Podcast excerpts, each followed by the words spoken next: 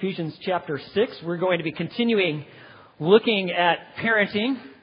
You know, every parent is going to adopt some mode of parenting.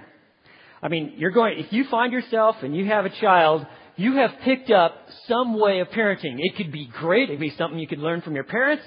Uh, maybe it's something you just kind of picked up in a magazine while you're flying in an airplane one time. But somewhere along the line, you develop a philosophy of parenting. And really, most parents give much more time about what they're going to do with their money, their careers, their lifestyle than they ever do with how do you actually raise your children. And the reality is, is that how you raise your children, the choices and decisions you make are some of the most critical decisions that you will ever make in your life. And one of the major questions when we come to the whole idea of how do we pass on the baton of life, godliness, faith, maturity, one of the most important questions is how in the world do you do that? And we are working our way through the book of Ephesians. In Ephesians chapter six, verse four, he actually tells us, because it focuses our attention on the role of godly parents in a Christ-centered family. I'd like you to see this verse. Fathers, do not provoke your children to anger, but bring them up in the discipline and instruction of the Lord. Let me review you once again. What is our goal? What is the passion of godly parents? Their passion, their purpose is to see our children become complete in Christ. And this verse here actually tells us how you go about this. First of all, and I'm going to review the first couple of points that we had talked about a couple of weeks ago. There are three guiding principles for godly parents. The first one is, you've got to take responsibility. He says, fathers. And that word specifically refers to fathers. In general, it refers to parents. It is your responsibility to raise your children. It's not the government's. It's not the school. It's not the youth pastor. It is your responsibility. God gave you the children, and it is your responsibility to raise them. When I was a youth pastor, I would tell the parents, listen, I'm merely the Flintstone vitamin to the meat and potatoes they're getting at home from you. You are responsible for your children's spiritual life, but I would like to help you. If I was a youth pastor in Texas, I'd probably say, uh, you are the one who's providing the brisket and the fried okra, the main deal at home, and I'm merely the Flintstone, okay? But you need to understand you are responsible. You have to take responsibility. You have to reject passivity. You can't just lay back and hope it happens. God has entrusted you with these children. And he says, fathers, I want you, parents, to be involved. Accept responsibility. And then the second part we looked at is when he says, do not provoke your children to anger. A stra- second guiding principle for godly parents is they treat with sensitivity. They are not seeking to provoke anger in their children. And that was has the idea of like just feeding and fueling a fire of resentment and rejection or despondency and despair. Parents, you don't want to parent that way. And we looked at a lot of different ways that parents can actually provoke their children to anger. What we want to do is we want to engage our children to help them grow in godliness and to mature in the faith. Anger, anger is one of those emotions that causes children and really all adults to lose heart and to actually harden their heart. We do not want to provoke our children to anger. This isn't, by the way, a little card that you kids can pull up like, oh, oh, you made me mad. You weren't supposed to be doing that. No. This is to addressing parents. Your manner of parenting is not to be in such a way that it's just provoking like a fire, anger in your children. And that leads us to what we'd like to focus on today. And that is what we are supposed to do. The negative, do not provoke your children to anger, but then the positive, we are to train for maturity. Look what he says. He says, bring them up in the discipline and instruction of the Lord. Nurture them, cause them to grow and develop in every respect. Parenting goes far more than physical. Don't think I'm a great parent because my kids got clothes on their back. I'm keeping the rain out of their hair because I provided them a shelter and they have some food. That is, that is just the mere basics. To nurture is in every respect you want your child to grow. Physically, emotionally, socially, spiritually, uh, intellectually, you want to cultivate growth and depth in your mature, in your children, and you bring them up in the discipline, which speaks of training and instruction, and and instruction, which speaks specifically of teaching and even warning them, you want to bring them up in the Lord so that they are walking with Him, they know His love, they are dependent upon God, and they have what the Bible calls maturity. Now, maturity is, is actually defined for us in the book of Hebrews. In Hebrews chapter five, verse fourteen, he actually defines maturity for us. He says, but solid food is for the mature. What are the mature like? Who, because of practice, have their senses trained to discern good and evil. They have, over time, through practice, they can discern good and evil, and they, through the Spirit, make choices to do what is right and flee from evil. So this is what we're to do, parents. We are to train our children for maturity. But how do you go about this? How do Christian parents take their children and help them develop into becoming mature, fully functional uh Ch- children of God? So I'm going to just kind of tell you, lay this out for you. The first of all, the first thing you're going to find is that godly parents, as they train their children for maturity, they have, first of all, Christ-centered convictions. There is something unique, distinctly unique to Christians in how they raise their children. And I'd like to talk to you about some of the convictions that Christians share in raising their children. First of all, Christians believe that we all need the gospel of grace. You know, parenting would be really pretty easy if our children weren't cut out of the, cut out of the same bolt of cloth as we are.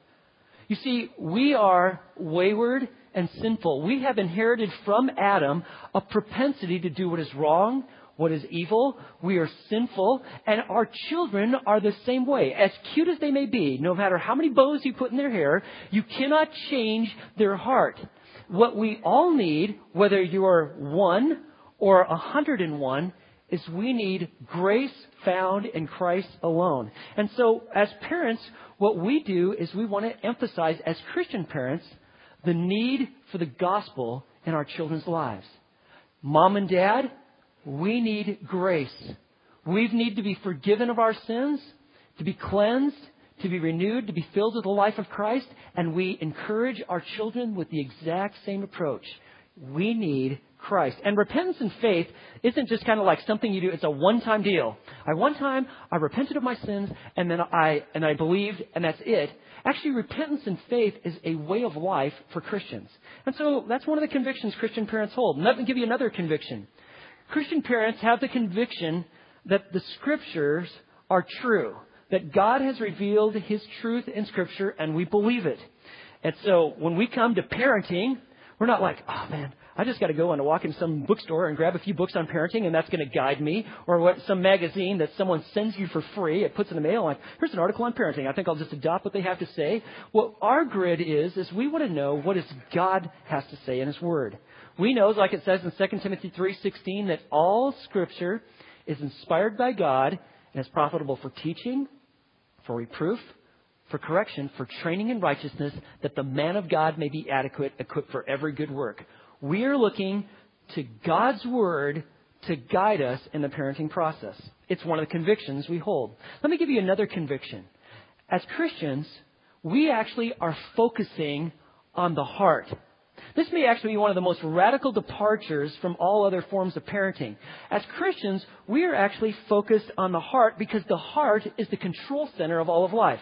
Like it says in Proverbs four twenty-three, it says, watch over your heart with all diligence, for from it flow the springs of life. Our behavior is actually rooted in our heart. We are not interested in behavioral modification. Actually, we're interested in heart transformation. And so we focus on the heart, because if we can shape our heart to go with God, then our behavior is going to follow. And so we really are following the pattern of Jesus. When Jesus was on the earth, Jesus was focused on what? People's hearts. Like, I'll give you some examples. Uh, like in Matthew chapter fifteen, verse eight, he says, this people honors me with their lips, but their heart is far from me. You see, people can say things, honor people, honor God with their lips. They can do the right things, but God is interested in our hearts. And the heart of Christian parenting is to take our child's heart and leave, lead it to God. Or let me give you a couple others. Jesus said, like, but the things that proceed out of the mouth come from the heart. and those defile the man. For out of the heart come evil thoughts, murders, adulteries, fornications, thefts, false witnesses, slanders. Where does all this come from? Well, it comes from the heart. And Jesus said, you know, a man's going to speak from that which fills his heart. He said that in Luke six forty-five. So as Christians, we are very interested in the heart of our children. I mean, frankly, you can train a monkey if you're looking for behavioral modification. We, you can train people to do certain things or jump through hoops. Legalism tries to do that. As Christians, what we are focused is the heart of our child. Because if their heart is desirous to walk with God, to do what is right, to honor parents, to respect authority, if that's their heart, that will become the actions in which they display. And, you know, this is the amazing thing about it. Even though as Christians we focus on the heart, we actually cannot change the heart. The one thing that drives us to prayer is that only God can do the work in a person's heart. And so as parents, we fulfill our role, but God must do the transforming work in our children's heart, and we pray and plead that that would be the case. Let me give you another uh, just conviction of Christian parents, that we are responsible to receive, to raise, and release our children. We don't think it's left to somebody else. God has given us, us the children, and so we receive them. We recognize them as ours. We raise them, and we release them. And this process actually begins from the moment that child leaves their mother's womb. Independence starts. They're no longer hooked up to an umbilical cord. And that process goes, and pretty soon they're actually at a point where they're feeding themselves. And, you know, maybe they start picking up their own clothes, and maybe they're then they're going to school, and maybe they learn how to drive a car, and maybe take a job, and they graduate, or they go off to college or off to the military, and then they get married. It is a process that we as parents are involved in receiving them, raising them, and releasing them to walk with God as those who know Him and are mature not only in their life, but in their faith. And let me give you just a final conviction that Christian parents share. We are totally inadequate, right? What we need is spiritual strength for such a significant responsibility. And, you know, mind you, this is found in the book of Ephesians. Twice in the book of Ephesians, there are these great prayers, and they are prayers that you and I, as the believer in Christ, would realize this just amazing power of God that is at work in us who believe. We need God's strength, because otherwise we just kind of fall off to the wayside, or we parent incorrectly. God supplies what we need. He has given us His Word, and He gives us what we need to have His Word fulfilled. And so that's what we do. We call out to Him. We look to Him for strength and wisdom in parenting. So that's the first thing. When it comes to godly parents, how do you train your children for maturity? Well, first of all, you have to have Christ-centered convictions. Let me give you a second. There needs to be continual communication. This needs to begin from day one, where you are engaging your child with communication, both verbal and nonverbal. In Deuteronomy chapter six, he actually explains, this is how I want you to parent. God actually spells it out. He says, "Hear, O Israel, the Lord is God, is our God, and the Lord is one. And you shall love the Lord your God with all your heart, and with all your soul, and with all your might." It's your heart. Did you see that? And notice what else he has to say. "And these words which I am commanding you today shall be on your heart."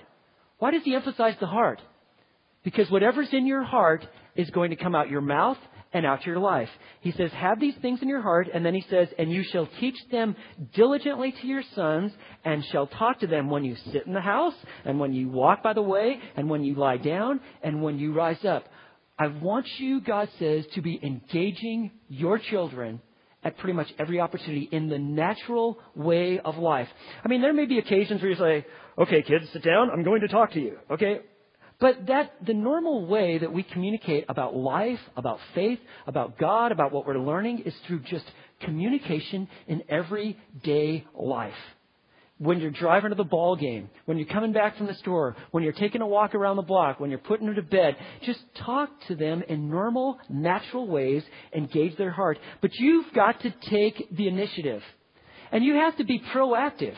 I mean, your child may at different times bring up something on spiritual matters, but really you as the parent, you need to take the initiative. Talk to them about what they're learning. Ask them good questions. Share with them that something that God has taught you or a lesson that you're going through. You want to pray with your children and pray for them.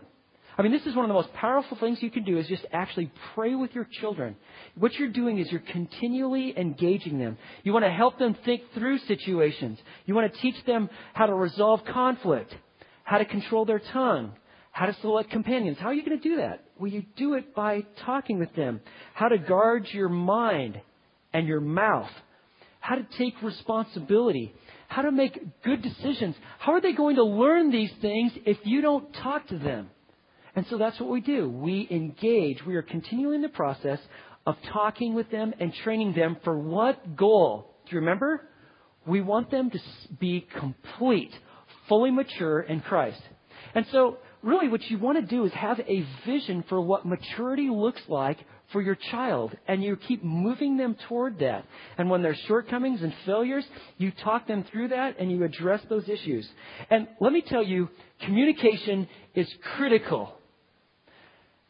Listen, we're in, a, in our Western uh, hemisphere society here. This is what the deal is.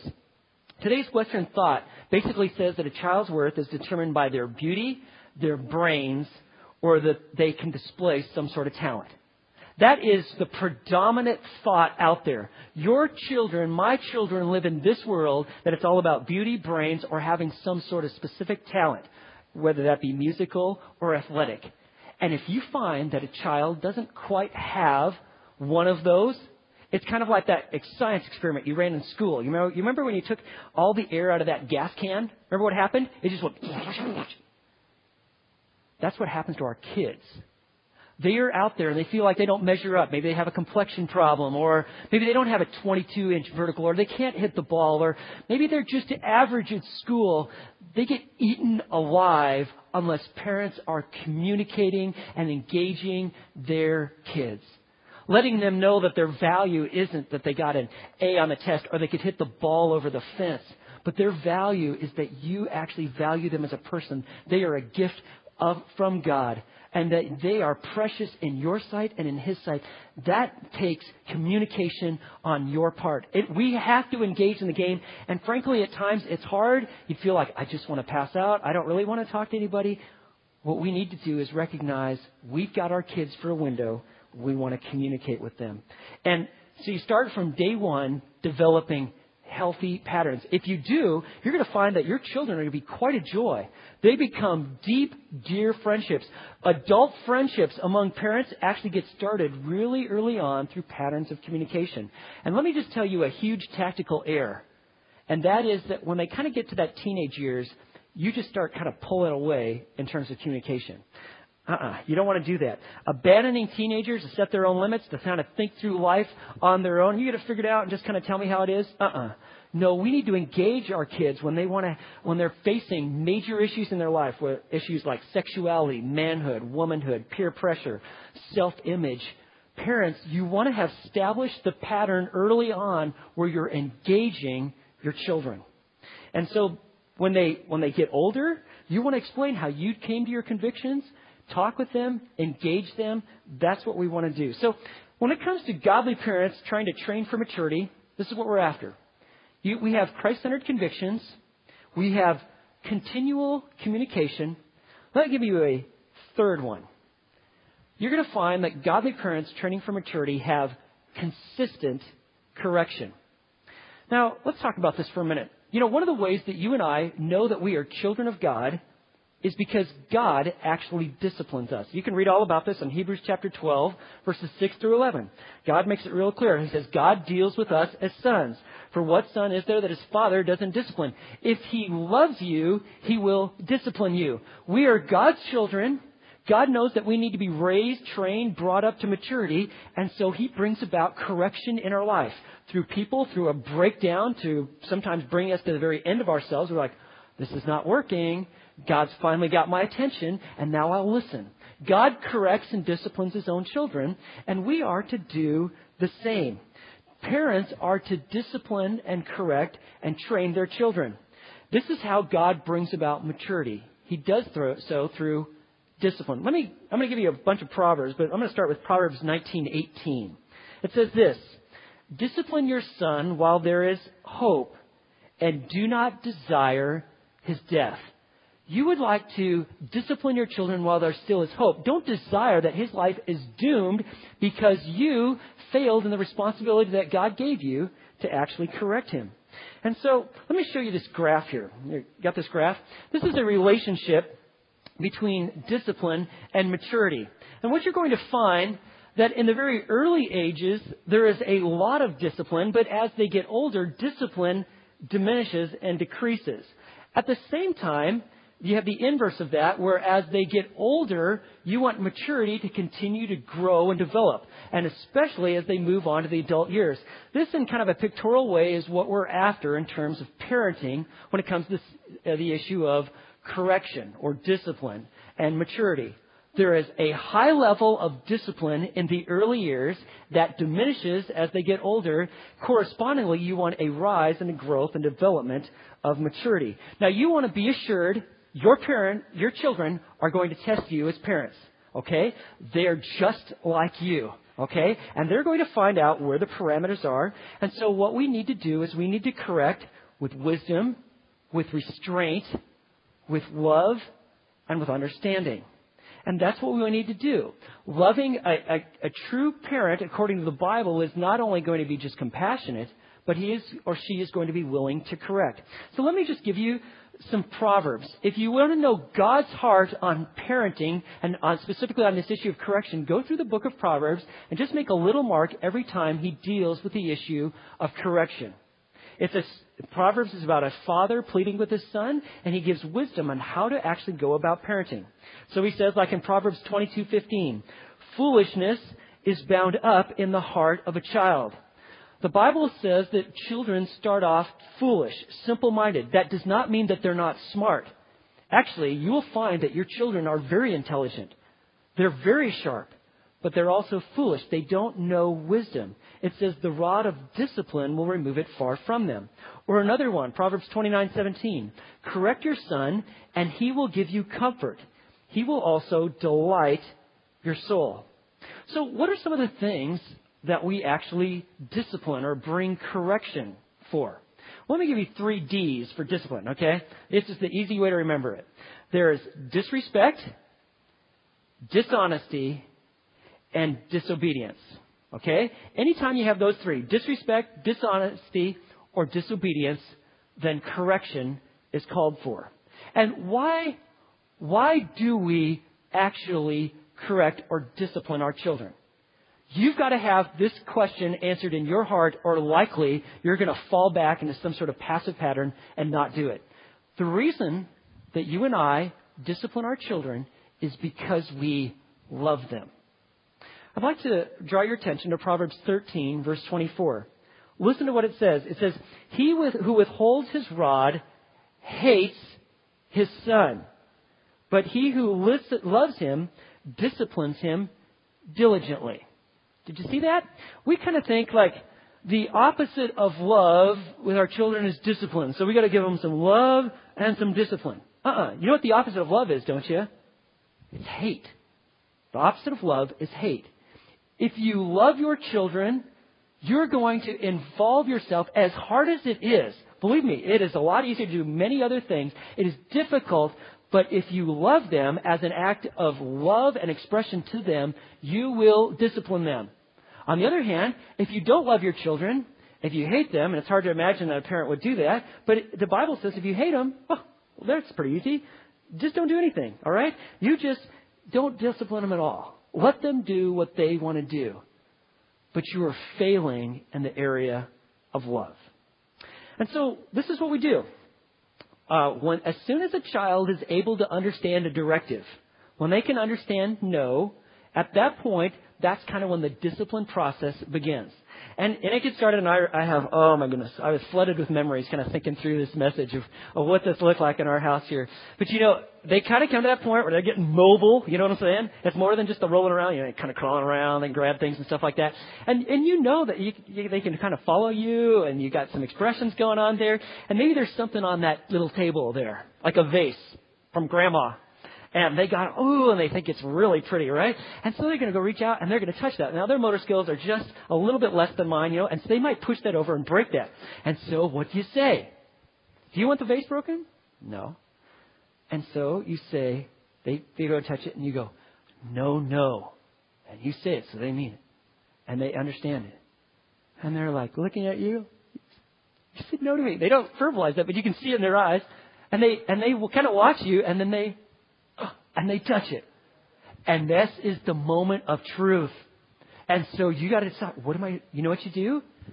You take their little hand and you say, I said, no, no.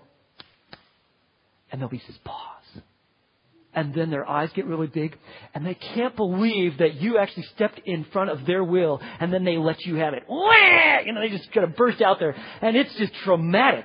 And this can last anywhere from two minutes to twenty. Okay, so get ready for you young parents, all right? And then, you know what? They're like, come to their senses. What happened? All right, and they crawl back up. They get at that same old table. And there, there's that vase again. And it's just as pretty. And so they reach out and touch it. They're watching you. You need to win these battles when they're young. And you, let me assure you, you want to start early. Thinking that, well, they're awfully cute. I'll just move that vase. Uh-uh. I'm just going to hide everything. I'm going to lock locks on every single thing that I own. Uh, no. And then I'm going to start disciplining when they're a teenager. That's like putting a lid on a kettle of steam. You're going to have an explosion. You want to start early. Maybe that's what you put on your paper. Start early. Early, but that's what you want to do. And so you just spank them on their hand when they're real young. Now, when they kind of get to the toddler stage, they're pretty mobile, okay? And then they have, and they disregard you, and it's going to happen. It happens all the time in these early years. Then you move from like maybe spanking their hand to spanking their little backside. God has got this little prepared spot right in their backside for correction. And so let me just tell you what this looks like. First of all, if you, you spank them, you spank in control. If you're out of control, you're not ready for this, okay? Because we discipline in love, in control.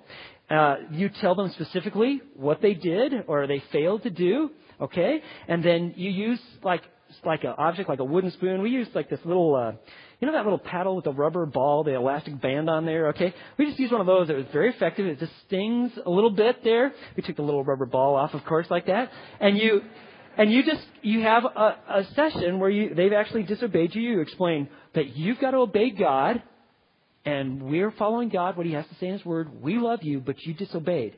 And the Bible says that I need to spank you so that you'll learn to obey mommy and daddy. And that'll eventually teach you how to obey God. So we just, okay. And there's some crying and you just hold them after they're crying and you assure them of their love and you cover it. Now it should sting. Okay. Let me tell you this, a little bit of pain when they're really young is going to save you a whole lot of pain when they're older. Okay. And so make it a little bit memorable. You should do it promptly. Okay. If there was some transgression, don't like wait till your dad gets home in seven hours. That's no, they're going to, they're going to forget. Okay, they're going to have done like seven things by that time. They're long forgot about what they did or didn't do.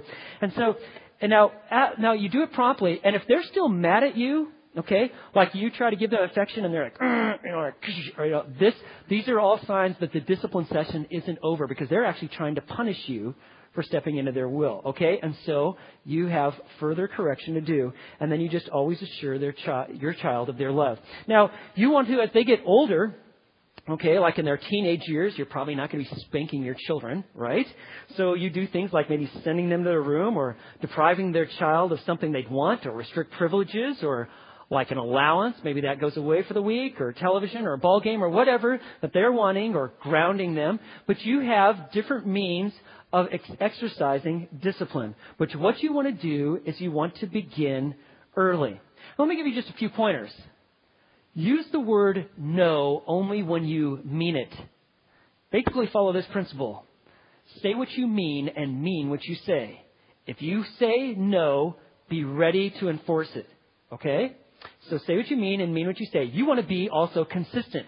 Your kids are wanting to learn what the parameters are. So you don't want to be like one day, like you're ultra looking for every infraction. And then the other three days, you just could care less what's going on. And they're just breaking all the rules that you had set up before.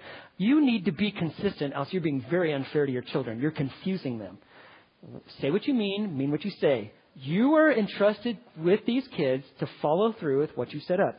And so this is how it works. When it, let's say it's bedtime. And so it's time to it's time to have your child go to bed. Don't say, okay, sweetie, would you like to go to bed now? Of course they don't want to go to bed now. If they wanted to go to bed, they would put themselves to bed. They don't want to go to bed. You just tell them it's time to go to bed now. And you say it cheerfully, and they should follow through. If they don't, they're disobeying you, right? Or let's say it's time to put away the toys. You say, it's time to put away the toys now. Don't say, would you like to put away the toys? I mean, think about it. Do you want to put away the toys? No.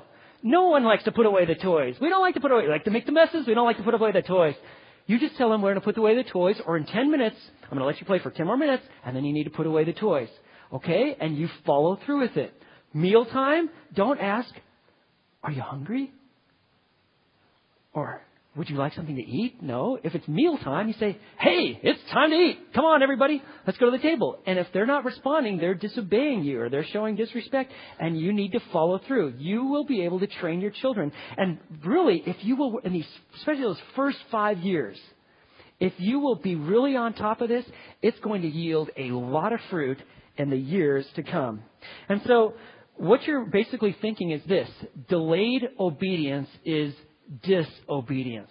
Okay? Now, you see this especially with this whole idea of like the I'm, don't make me count to ten approach. I mean, have you you've seen this before? It's like it's like the, yeah, the parent tells the child to do something like, come here. Come here. I said, come here. Bubba, come here. Don't make me count to ten. Okay? All right. You know, and now Bubba totally knows when you're actually going to enforce this, right? And so you start your one, two, and Bubba's like, hey, I got, I got nine more seconds. I'll do whatever I want here. Okay. And, and, you know, and then you're pleading, Bubba, come on, be a sport. Come on over here. Don't embarrass me, Bubba. Bubba, get over here. You know, and you're, and you're mad and you're trying everything. You're pleading, I'm going to give you some candy, Bubba. Just get over here. And you're doing all these things to get Bubba over there. You know, and finally, man, you're really good. And, and then you use their full legal name, you know, and you're like, Bubba Alan Smith the seventh, get over here. Nine and a half, nine and three quarters, and then and then they and then they take one step forward. And then you have to start the whole process over again. No, what you're doing is you're training them for delayed obedience. They know when you mean business. Mean business right away. Okay? Delayed obedience is disobedience. I mean, one of the things that we just kind of work with our children, and this is like one of our little phrases, when do we obey? Right away. When do we obey? Right away. Sometimes I just throw that out there, just even when nothing's going on. When do we obey? Right away. I just want them to know that and to remember that, because that's what we're after. And also, don't try to reason with your younger child, okay? Like, well, you need to do this because, you know, when you're, when you say something, they need to follow you, because if you feel like, well, no, I got to explain everything to them before they obey, basically you're giving them the idea that they only obey you when they understand everything of why you're having them do that. Now, when they get older, most certainly you explain things why, like, you know, I'm not watch, having you watch this T V show because of da-da-da-da-da-da, okay? But with our younger children, we want them to obey right away.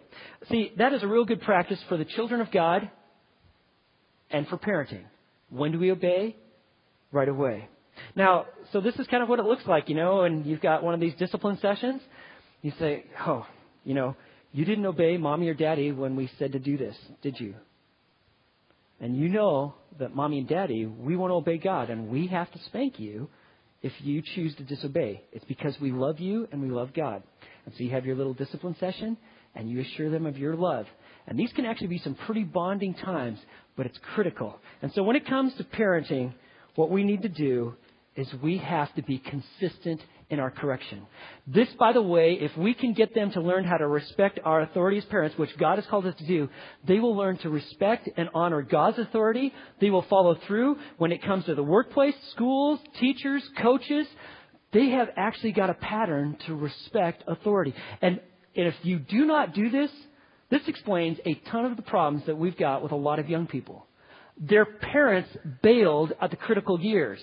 And now they got all these troubles. And really, you groomed them to be that way. You didn't take God's word seriously. And hence, you've got, you have marriages where people are acting all selfish because They were only, they got rewarded for bad behavior. It's kind of like they're crying, whining, screaming. And so what did the parent do? I'm going to give them some candy. Okay, that'll get them to be quiet. No, that's the, to- you're reinforcing the very behavior you do not want. And so when it comes to godly parents that are trying to bring their children to maturity, you want to be consistent with correction. Like it says in Proverbs twenty-nine fifteen, the rod and reproof give wisdom, but a child who gets his own way brings shame to his mother. And let me give you just the fourth just way in which godly parents train their children for maturity. It is to have a compelling compassion.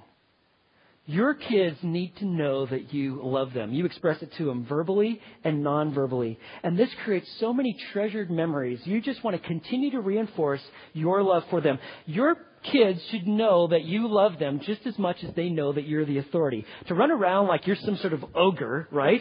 And you're, you're always mad and everybody at everybody, especially the kids, and just like looking for them to mess up.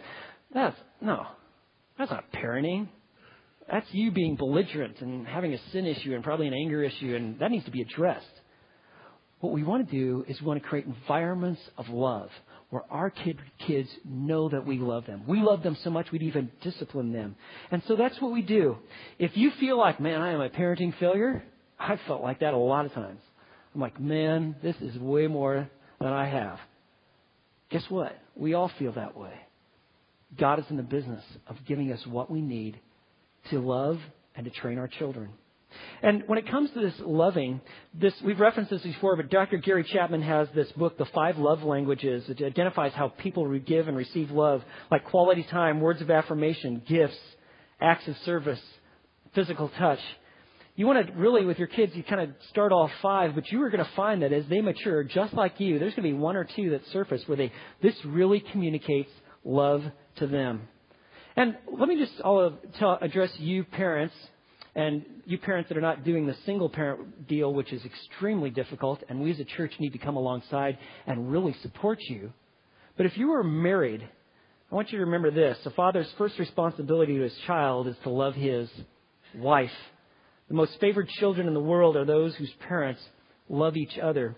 You know, there is a African proverb that says this, that when, when the elephants fight, the grass suffers first. What I want you to do is I want you to replace the elephant, put the word parent in there, and take the word grass out and put the kids there. When the parents fight, it's the kids it takes its toll on. You know, if you want to if you want to love your children, it starts off with loving your spouse. Because when there is love and harmony at that primary relationship, there's going to be a lot of overflow that goes into those kids' lives. And that's what we're wanting to do. We want to we want to raise our children to be complete in every aspect in Christ. And so it's never too late to begin, but begin before it is too late. While they're in our home, this is our window of opportunity to raise our children for the Lord Jesus Christ. I want to read you just an excerpt from a letter from a dad. This one Christian dad just wrote this. My family's all grown and the kids are all gone, but if I had to do it all over again, this is what I would do. I would love my wife more in front of my children. I would laugh with my children more at our mistakes and our joys. I would listen more even to the littlest child. I would be more honest about my own weaknesses, never pretending perfection. I would pray differently for my family. Instead of focusing on them, I'd focus on me. I would do more things together with my children. I would encourage them more and bestow more praise. I would pay them more attention to little things like deeds and words of thoughtfulness. And then finally, if I had to do it all over again, I would share God more intimately with my family. Every ordinary thing that happened in every ordinary day, I would use to direct them to God. Parents, this is our time. The baton is in our hand, but we are in the process of passing it on to our children. May God be gracious. May we follow his word, and he'll be faithful, and we will take him at his word. Let us pray.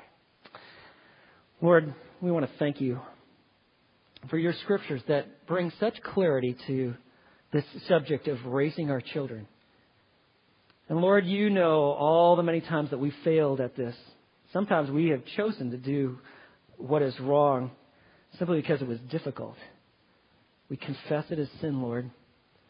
We thank you that your blood, the son of your blood, their blood, the son, your son's blood has covered us and cleanses us.